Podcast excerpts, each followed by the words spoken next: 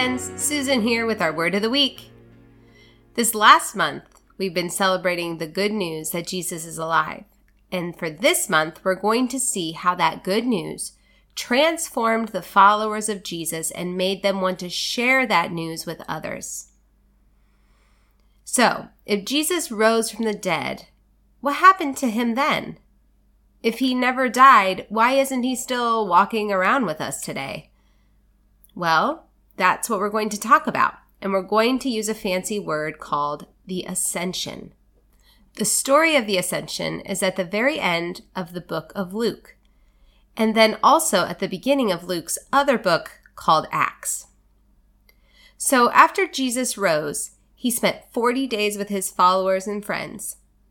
And Jesus told them that he was going to go, but that he wouldn't leave them alone. He would be with them and help them still through the Holy Spirit. He told them to go share all that he had taught them and to help others to know God through the love he showed for them. This good news was too good to keep to themselves. They had to share it. And then again, Jesus reminded them, "Surely I am with you always. I am always going to be with you." And then a mysterious thing happened. The disciples saw Jesus rise up and get carried up into the sky, and then a cloud hid him from their sight. This is what we talk about when we're talking about the ascension. When something or someone ascends, it means that it rises up. Like if you let go of a balloon, it would ascend into the sky. So what Jesus' closest friends saw was Jesus rising up into the sky. Hmm, that's kind of shocking. It makes me wonder how it made them feel to see that. Well, they must have trusted Jesus when he said that he would never leave them, because after they saw him ascend, it says that they returned to Jerusalem with great joy.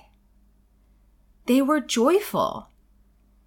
If Jesus really left them, I think that they would have been sad or maybe scared. But Jesus told them over and over, "I am not going to leave you alone. I am going to be with you always."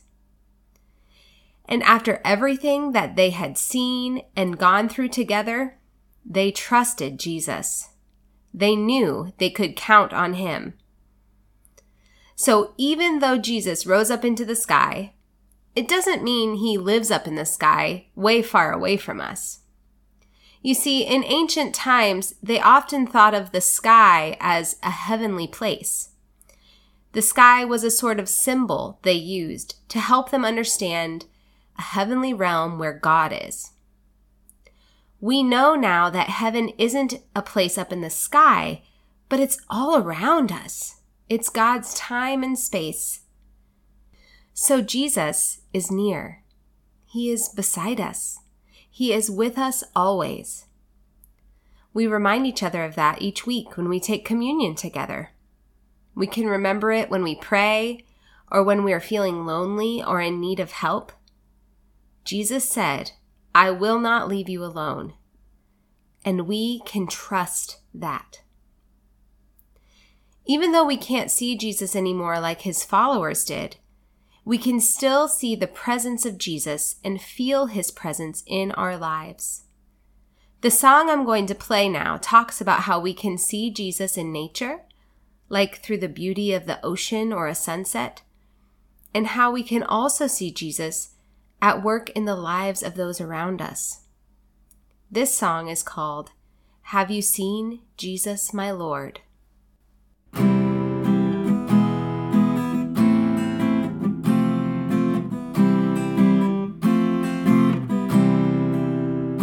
Have you seen, have you seen Jesus, my Lord? You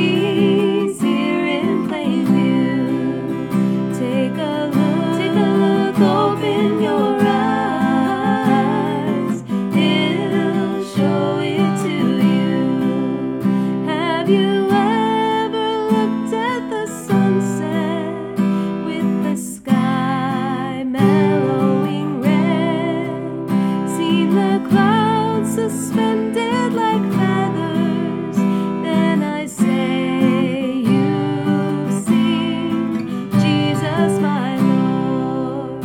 Have you seen, you've seen Jesus, my Lord?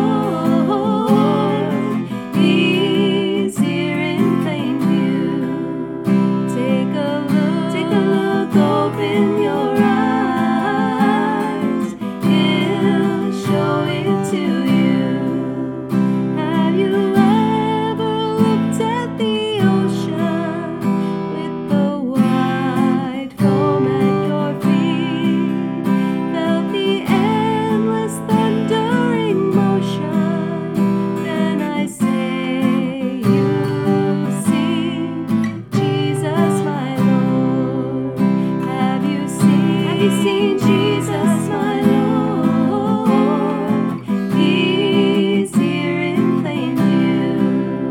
Take a look, take a look, open your eyes. He'll show it to you.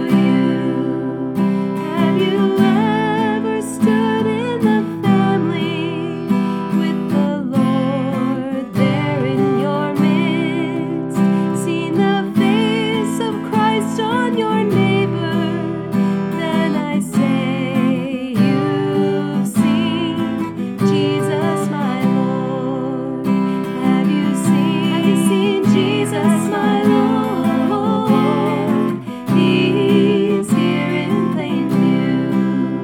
Take a look, take a look, open your eyes. He'll show it to you.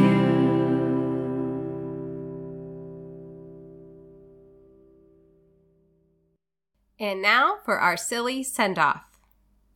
What do you call a toothless bear? A gummy bear. All right, I hope you have a wonderful week, and always remember, nothing, absolutely nothing can separate you from God's love.